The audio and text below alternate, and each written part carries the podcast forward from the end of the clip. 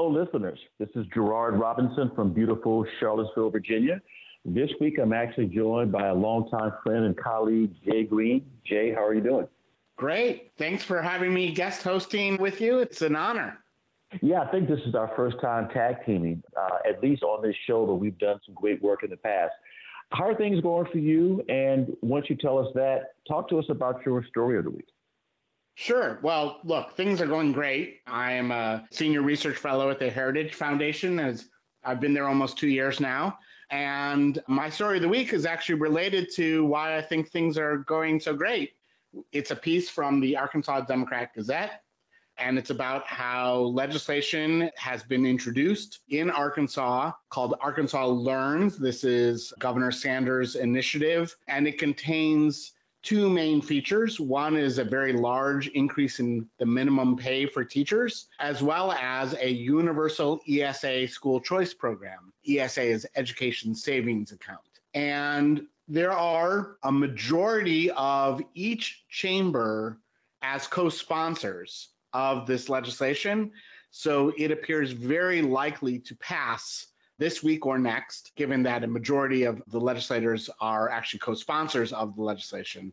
And so the interesting thing to me is how we've had this wave of universal school choice programs. Universal meaning everyone in the state will be eligible regardless of their income or location. So this is not a targeted program for a specific category of students, but this is something that all children in Arkansas would be entitled to going forward. And we didn't have any of these programs two years ago. And then a program like this was adopted in West Virginia, then Arizona. Then at the beginning of this legislative session, just last month, Iowa and then Utah adopted these programs, and now it looks like Arkansas will be next. And there are serious prospects in a half dozen other states. So we, we could end up with between eight and 12 total states with universal school choice programs before the end of this legislative session from zero two years ago, which is a remarkable increase in school choice. So something's happening that's causing this. And I think it's really worth people thinking about what is different. I mean, we've been working on this for decades. Gerard and I certainly have been working on this for decades. Uh, we're feeling old a little bit, having worked on it so long. But to see it bear fruit is really rewarding, but it also requires some reflection on how are we making these gains and what do we need to keep doing to continue that expansion. I think a big part of it obviously has to do with the pandemic.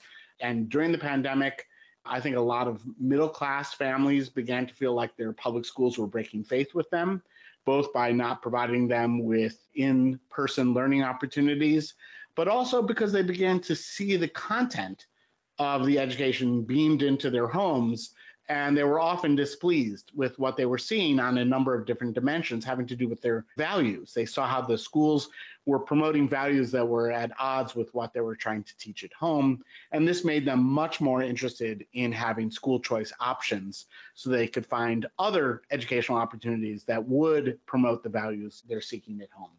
These things, I suspect, are why we've seen this acceleration in the school choice movement. And it's been quite rewarding. And that's my story of the week.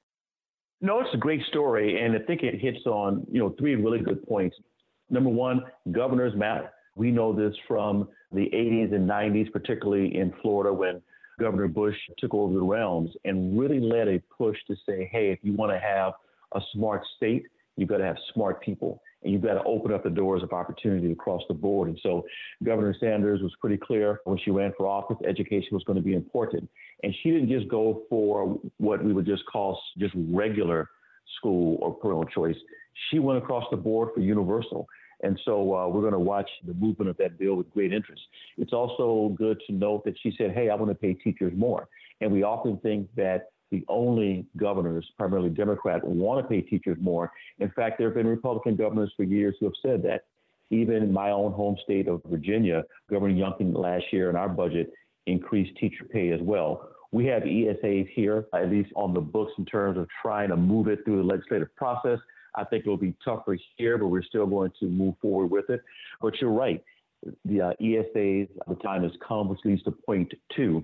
You know, you and I have worked in the pro choice movement to see the maturation from vouchers through tax credits, through somewhat tax deductions to scholarship organizations now to ESAs and to a universal aspect. And so it's really grown.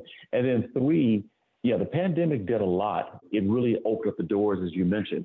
Naturally, when we talk about ESAs, particularly in southern states, there will be concerns about what does this mean for Brown v. Board of Education? Is this going to lead to white segregated academies? Didn't we move away from this? Well, as you know, I recently had a chance to go to your former place, the University of Arkansas, and really talk about the fact that there were two parental choice movements in the United States. One is what I call fear based choice, and that was from the passage of the 1956 Southern Manifesto, signed by over 100 members of Congress, who basically said we're not going to let the Supreme Court tell us what to do. We're going to move forward with our own plan. Arkansas was one of those states that passed a number of fear based laws, which led to either the creation of basically public money to support white segregated academies, to trying to close public schools and all of that. Well, the Supreme Court weighed in and then a lot happened, but that pretty much found its way going out of style in the late 1960s. Beginning in the 1990s, particularly with Milwaukee, is what I would call freedom based choice. And between Milwaukee and other southern cities like New Orleans, we've seen major things change. And so I put that out there because I have, I've seen it just for years. We want to hollow the fear. I'm saying let's pay attention to the freedom. So look forward to, again, watching that legislation move through the Senate, or I should say the legislature. So my story is a little further north. It's from the state of Ohio. When I was in high school many years ago, I went to a college prep Catholic high school in Los Angeles, and everyone was pretty much told from day one, you're going to go to college.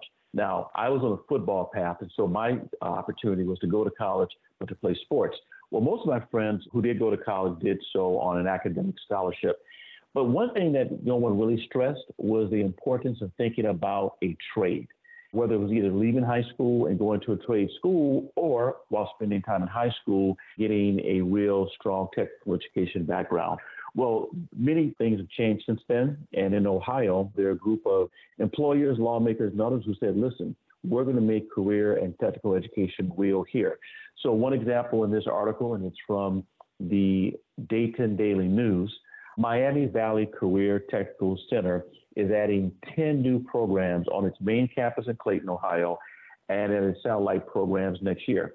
Nikki Weldy, who is the superintendent of the school, said there's been a major increase in the number of people who want career technical education and who also want certificates.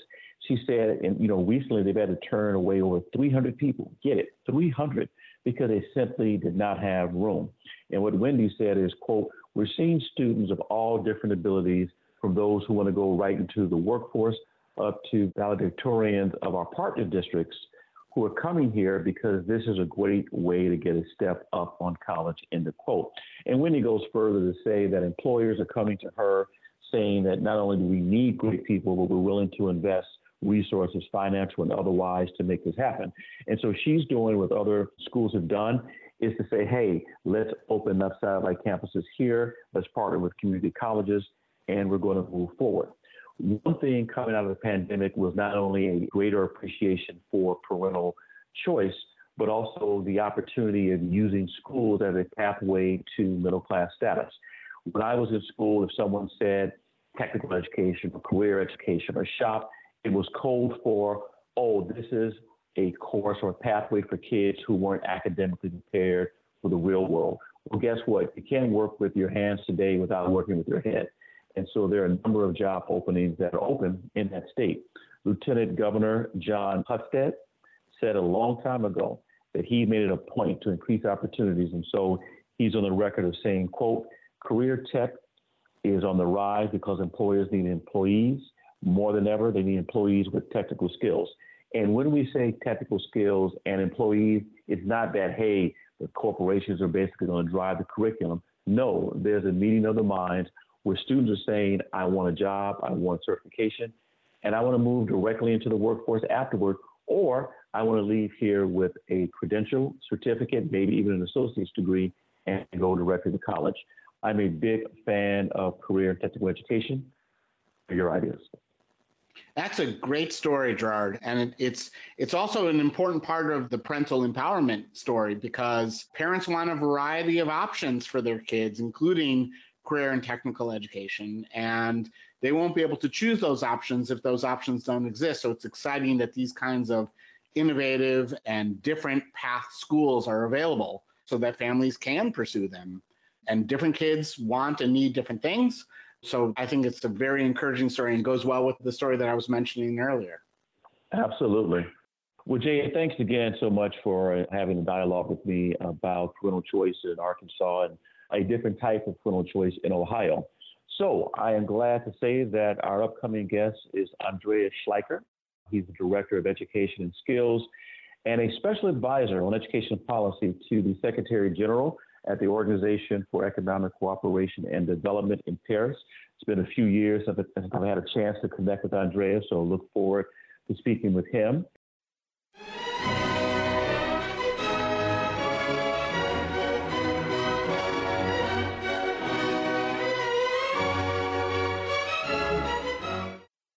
Andreas Schleicher is Director for Education and Skills and Special Advisor on Education Policy to the Secretary General of the Organization for Economic Cooperation and Development, also known as OECD, in, that's based in Paris. He initiated and oversees the Program for International Student Assessment, or PISA, and other international instruments that have created a global platform for policymakers, researchers, and educators across nations and cultures to innovate and transform educational policies and practices. He has worked for over 20 years with ministers and education leaders around the world to improve quality and equity in education. Before joining the OECD, he was Director for Analysis at the International Association for Educational Achievement. He studied physics in Germany and received a degree in mathematics and statistics in Australia. He is the recipient of numerous honors and awards, including the Theodor Heuss Prize, awarded in the name of the first president of the Federal Republic of Germany for exemplary democratic engagement. He holds an honorary professorship at the University of Heidelberg. Andreas, thanks for being on the show. Uh, it's really an honor to have a conversation with you about the work you're doing. I was wondering if you could tell us about your background and how you came to this topic of education policy and with a focus on on measurement as an important tool for assessing education policy. So, I mean, I read your bio, but maybe you could tell us a little bit about how it is that this topic came to be an interest of yours and how your own experiences led you to your thinking about this issue. Yes, and first of all, thanks for hosting me. I entered the world of education with a quite different perspective from from many working there. I had studied physics and I worked for some years in the medical industry and you know, as a physicist, you are used to communicate and collaborate across national boundaries, and you actually work with strictly accepted principles and established professional practice, whereas, you know, educators try to look at every child one by one, and they often do with a fair bit of skepticism towards data and comparisons that was so familiar to me. But the biggest difference I discovered between the medical industry and education was the way in which the professions own their professional practice. People entering the medical profession, they simply expect their work to be transformed by research, by evidence, by data. Medical doctors wouldn't think of themselves as professionals if they didn't carefully study the most effective procedures and they wouldn't develop their own drugs. In the medical field, you know, the first thing we do is take the patient's temperature, diagnose what treatment is going to be most effective, in education, we sort of teach all students in the same way, and we give them often the same treatment. And at times, we actually quite rarely diagnose at the end of the school year to what extent our treatment was effective. And so that's really the contrast with which I entered this. And when I started my work at the OECD, we used to look at education through data on you know how many young people are enrolled, how long they study, sometimes what degrees they got. We actually knew very little on the results achieved. So that was really my ambition. Can we develop direct measures, not how long people studied, but what they actually know, what they can do? And that was really the, the idea of PISA, and it gained some traction a bit by bit. Countries joined into this, and at the end, you know, we have almost 100 countries now that regularly benchmark the quality of the learning outcomes on an international metric. Quite a different paradigm, quite a paradigm shift in education, but something for me as a physicist that was a very natural thing to do. It's interesting that you connect the regular measurement that's part of medical practice and how you found it lacking in the education space. And, and so a big part of your work is to improve that side of things. Do you think that we have made less progress in the education space relative to in medicine? And if so, why do you think that would be if we're improving measurement in both areas? Yeah, you know, again, in the medical field, there's a very strongly established practice. There's an ethic that is relying on measurement, on evidence. Even, you know, as a doctor, you do a big mistake and, you know, you're going to be responsible for that. And the culture in education is still quite different. Measurement is more the exception as the norm. Often it's felt as something punitive rather than supportive. And I think that culture change really, uh, in the medical field, we see rapid evolution. I would say this generally for science. Science has seen such dramatic progress over recent decades, whereas as long as we treat education more as an art than a science, I do think we will not see that same level of progress. You know, an art is about, you know, something that requires a craft that you cannot replicate easily. Whereas it's only when we make education not less of an art, but more of a science that we will begin to actually be able to make success more systemic. So, some of this interest in thinking about education in a more scientific way was certainly spurred by the 1957 launch of Sputnik by the mm-hmm. Soviet Union, where the US grew concerned that it was lagging in areas of science education in particular, but education policy that would have military or national security applications. More recently, there's been a shift to a focus on economic competition instead of military preparedness. Do you think that this focus on economic competition is just less inspiring than military competition or are they or would they both perhaps help us in making the culture shift that you're seeking well, you know, I guess that shift that you describe reflects how the competition of nations has shifted, you know, from military battles to economic competition. And, you know, as we go forward, it may shift further to humanity competing with artificial intelligence. So I do think it's just a reflection of what happens in education. That's through all of recent history. Education has always been absolutely key to both individual and also societal success. And it's not just about a very strong relationship between the knowledge and skills that you have, your earnings, your employment probabilities, but it's also a key predictor for many social outcomes that matter today a lot, you know, including our engagement in societies, our democratic participation. All of that really relates very closely to the skills and those aspects have become more important in modern societies, and therefore, you know, the shift is happening. And the reason that equity of educational opportunities is so much more important today is that if you look back in the past, our economies only needed a very small number of highly educated workers and a lot of people with low skills who work from them. If you look around today, you need everybody. Everybody's education matters. And for people who have the right knowledge and skills, digitalization, globalization, you know, they have been liberating and exciting. They provide just amazing opportunities. Never before had the people with great skills had the life chances they have today. But at the same time, for those who are insufficiently prepared, you often see vulnerable and very insecure work, life with poor prospects. So, in a way, the polarization that we, we see economically, socially, very much reflects the outcomes of our education system. If you look at the economies today, they are shifting to regional hubs of production that are linked together by global chains of information and goods, and they're always concentrated where comparative advantage can be built and where it can be renewed, and that makes the distribution of knowledge and skills so crucial, and that is ultimately tied to the distribution of education opportunities. So it is quite natural that we pay more attention to those economic outcomes today than in the past. There is a clearly tightening link between the distribution of economic opportunity and the economic, social, and political, and I would say even cultural polarization that we see across and within countries.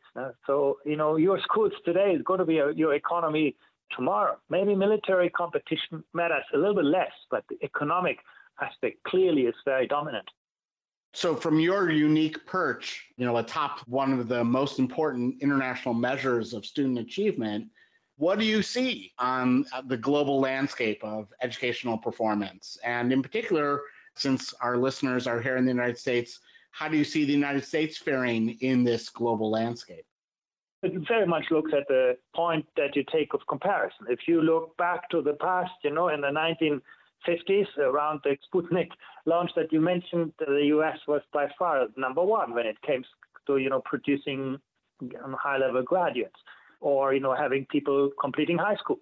Now, that was basically the legacy of investing in education post-World War II. And Korea, you would have found at that moment at the bottom of the international league table. Now, today, Korea is very much at the top, and the US is sort of just an average performer, not because things go worse, but because they develop so much further in other countries. Now, if you actually look at the PISA outcomes, you know, what I'm working on, measuring student learning outcomes directly, you can see in 2000, by 2012 already, the 10% most disadvantaged kids in the region of Shanghai in China, you know, and they come usually from highly impoverished neighborhoods.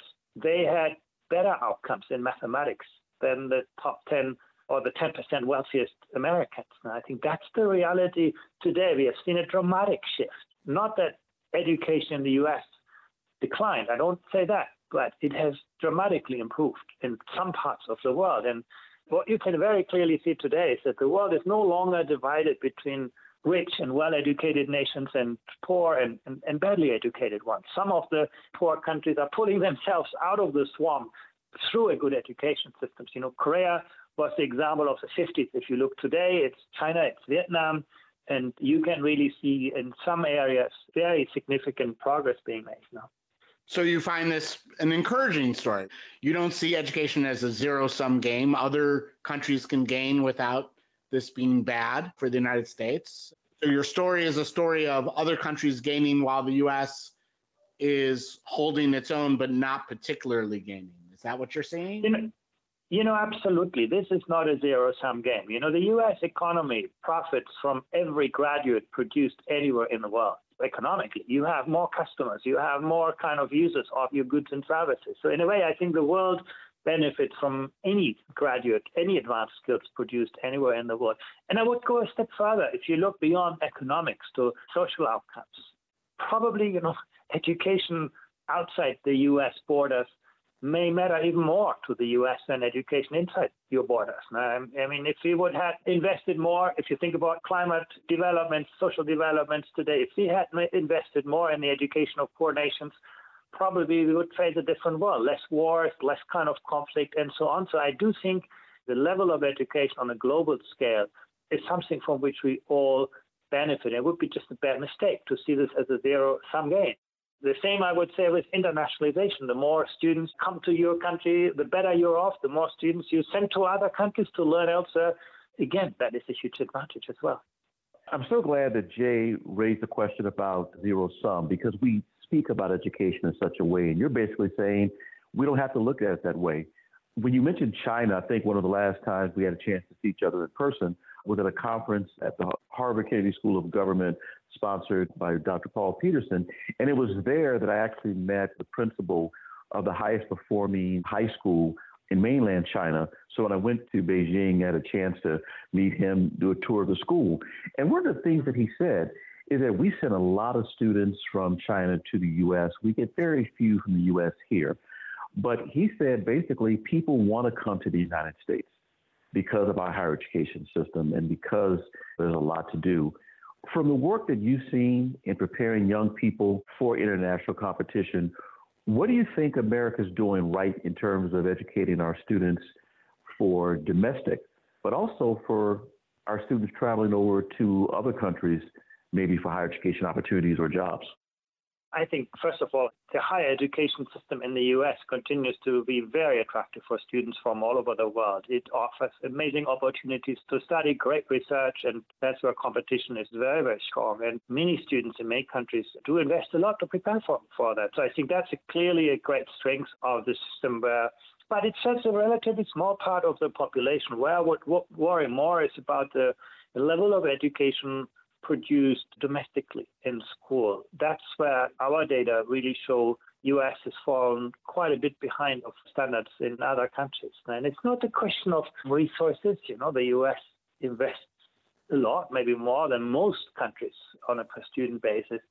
But again, those resources are often not tied to delivering superior outcomes. And I think the baseline, the foundation skills are probably the biggest bottleneck now. Those, you know, who make it into higher education, great universities, they'll be fine. But there's a lot of young people now who are left out of that equation.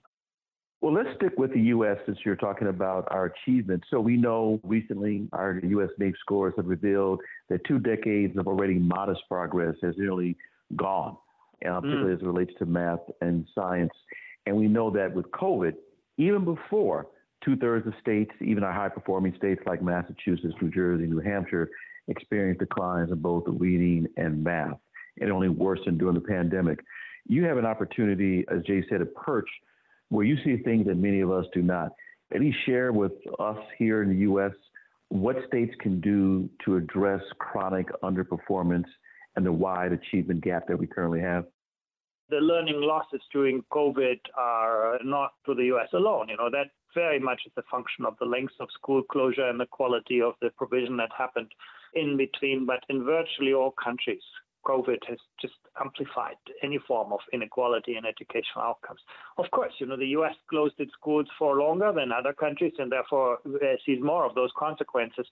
But again, I think that's quite common. But when you ask yourself what US states can do, I would say a good start is to tell young people more of the truth about their performance. You know, in many states, uh, educational standards are quite low, at least by international standards. So people get good marks, even if their performance is just so so by educational, by international standards like PISA. And that's not a good thing to do. We see everywhere that high performing education systems set ambitious goals and standards for young people. Those standards are rigorous, they are focused, they're coherent. Uh, and uh, rigor means here, you know, high level of cognitive demand. Focus is about teaching fewer things at greater depth so that students really learn to think and not just to reproduce subject matter content. And coherence means that you have an instructional system that is really very systematically built rather than just uh, negotiated. So I think that's a, actually a quite simple start. And, you know, I recall the movement of the Common Core standards that w- was a step in that direction, building just highly pitched educational standards that are honest for students. You know, if you're not doing well, you better know and improve that outcomes. That for me is sort of something without knowing where you want to be, it's very, very hard to see progress. And many state standards are really quite low pitched by international standards. Second, you know, it's about resources. Again, you know, I think the good thing is that you do have the resources in the system once again, few countries spend as much per student as the US does. The question, I guess, is how do can make more effective use out of those resources. What I can say is about half of US, only half of spending in the US makes it into the classroom. And that compares with, you know, 80% in Japan, for example. So in a way, I think first of all, making sure that the money that is invested in education actually arrives in the classroom and helps students learn better. That's the first thing. The second part is better aligning resources with needs. Again, one of the things you can learn from high performing education systems, they may not spend so much, but they find out very quickly where are the learning needs, where are the learning gaps, how can we help the, those students who need that help most to improve. Formula based funding is something that is now very common across countries. You don't just spread money equally across the system, but you look very carefully at the needs of students, schools, and the education system, and then build your financing around that. And those things, I believe, are actually not rocket science. There is actually good research, good evidence out it, and there are good practices how this actually happens. I guess the harder part is when it comes to the quality of teaching and teachers. And again, the US spends a lot, but teachers are not paid really well. And teaching is not an attractive career choice. And the quality of education can never be better than the quality of your teachers. So making teaching attractive, investing in teachers' professional development, making sure that teachers really apply research based, evidence based practice. I think those things are harder to do, so I don't have any easy recipes, but eventually, without dramatically improving the status of the teaching profession, effectiveness of teachers, it's going to be hard to see long lasting educational improvements. But I would actually look at international comparisons through the lens of what can be done. Many of the systems that are now at the top of the international league tables haven't been there for a very long time. I mentioned the Asian countries, but you can look even Portugal in Europe or Poland in Europe. Those systems you wouldn't have looked at, you know, 15 years ago. Now they are advancing at a rapid pace. Estonia, nobody had on their map. It was you know, post Soviet former part of the uh, Soviet Union, and this very low performance standard is now at the top of the international league table. So again, I think this is doable. This is an agenda I think actually where international comparisons provide a lot of insight and inspiration. Some of the great points you just made, you were able to share last March at the Hoover Institute's Education Summit, and you led a discussion with Dr. Eric Hanushek, who's been a guest on our show as well. And it's good for our listeners to hear a couple of things. Number one, that in fact we actually have money in the U.S. Mm-hmm. because when you speak to people about education, they think we have no money for schools. It's not the case. You're saying only 50% makes it to the classroom compared to 80% for Japan. And then you mentioned former Eastern Bloc countries who are now doing very well. Just as a parting question, we had this past January a number of governors, Arkansas being one, who made a address to the state regarding what he or she wants to do in education. Our governor here in Virginia did it last year. Is there a particular country that you would recommend to new governors or governors who've been reelected who said, you know what, I want to create a partnership with a new country, a city or something? Is there one they should take a look at? I know there's several, but one in particular you think would be of interest. Well, it really depends uh, what area you are looking at. If you look at raising the quality and attractiveness of the teaching profession, Finland would be a great choice. You know, the country actually pays its teachers not much better than teachers in the US, but they have a lineup of eight applications for every teaching post just because it's an amazing job profile, interesting career perspectives, good kind of uh, recognition for good performance, great collaborative culture. So that would be, I think, a good good example. If you look for actually your northern neighbor Canada, if you look for achieving greater you know, equity and educational opportunity. Canada has done really, really well in aligning resources with needs, spending its money effectively, making sure every student can achieve. You know, if you really want to look at today's or tomorrow's world-class standards, I think, you know, Singapore, China are well ahead of where we are in terms of using modern instructional techniques, digital technologies to really educate young people for a very different future. Sounds great. Well, listen, Andreas, thank you so much. Jay and I are glad you were able to share your ideas with us. I'm sure our listeners will take away some good nuggets. And you mentioned that you don't have an easy recipe. Well, I can tell you some of the best food that I've ever eaten come from recipes that weren't easy. You got to put work in to make it happen. So let us know what we can do on our end on this side of the uh, pond to help you out. And we look forward to uh, the continual great work coming out of your shop. Thanks so much. Pleasure.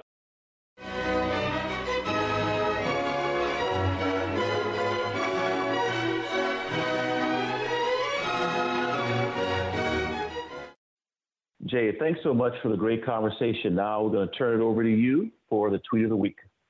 Sure, thanks. So, the tweet of the week that I'd like to feature is from Education Next. It's about an article by Doug Lemov about teenagers and their social media use and how dramatically it has increased over the last two decades, and that this cuts across gender, race, and class. This is a universal phenomenon in the United States. And this social media use increase is not only dramatic, but the implications of it are very unclear.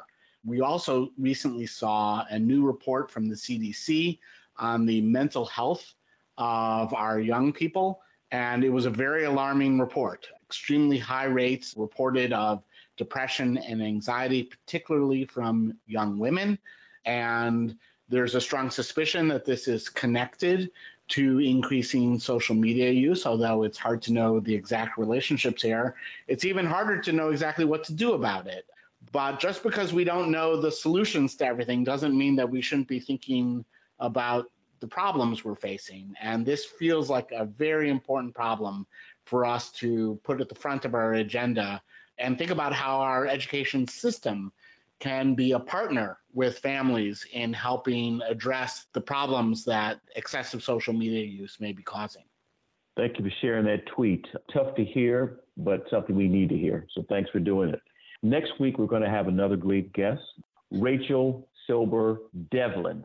She's the daughter of the late Boston University president and author of a new book, Snapshots of My Father, John Silber. Our uh, co host, and I should say, really the guy who helps lead the ship, Jamie Gass, has relationship with that university and that leader. So I'm sure he'll be looking forward as well to hearing from Rachel. Well, Jay, again, thanks so much for joining me. Hopefully, we'll get a chance to see each other at some point in person in Washington, D.C. And if not, we will tag team again on the learning curve or do another endeavor. Look, this was great. You're a pro at this. I'm an amateur, and but you make it easy and a lot of fun. So thanks for having me on as a co-host. Enjoyed it. Take care.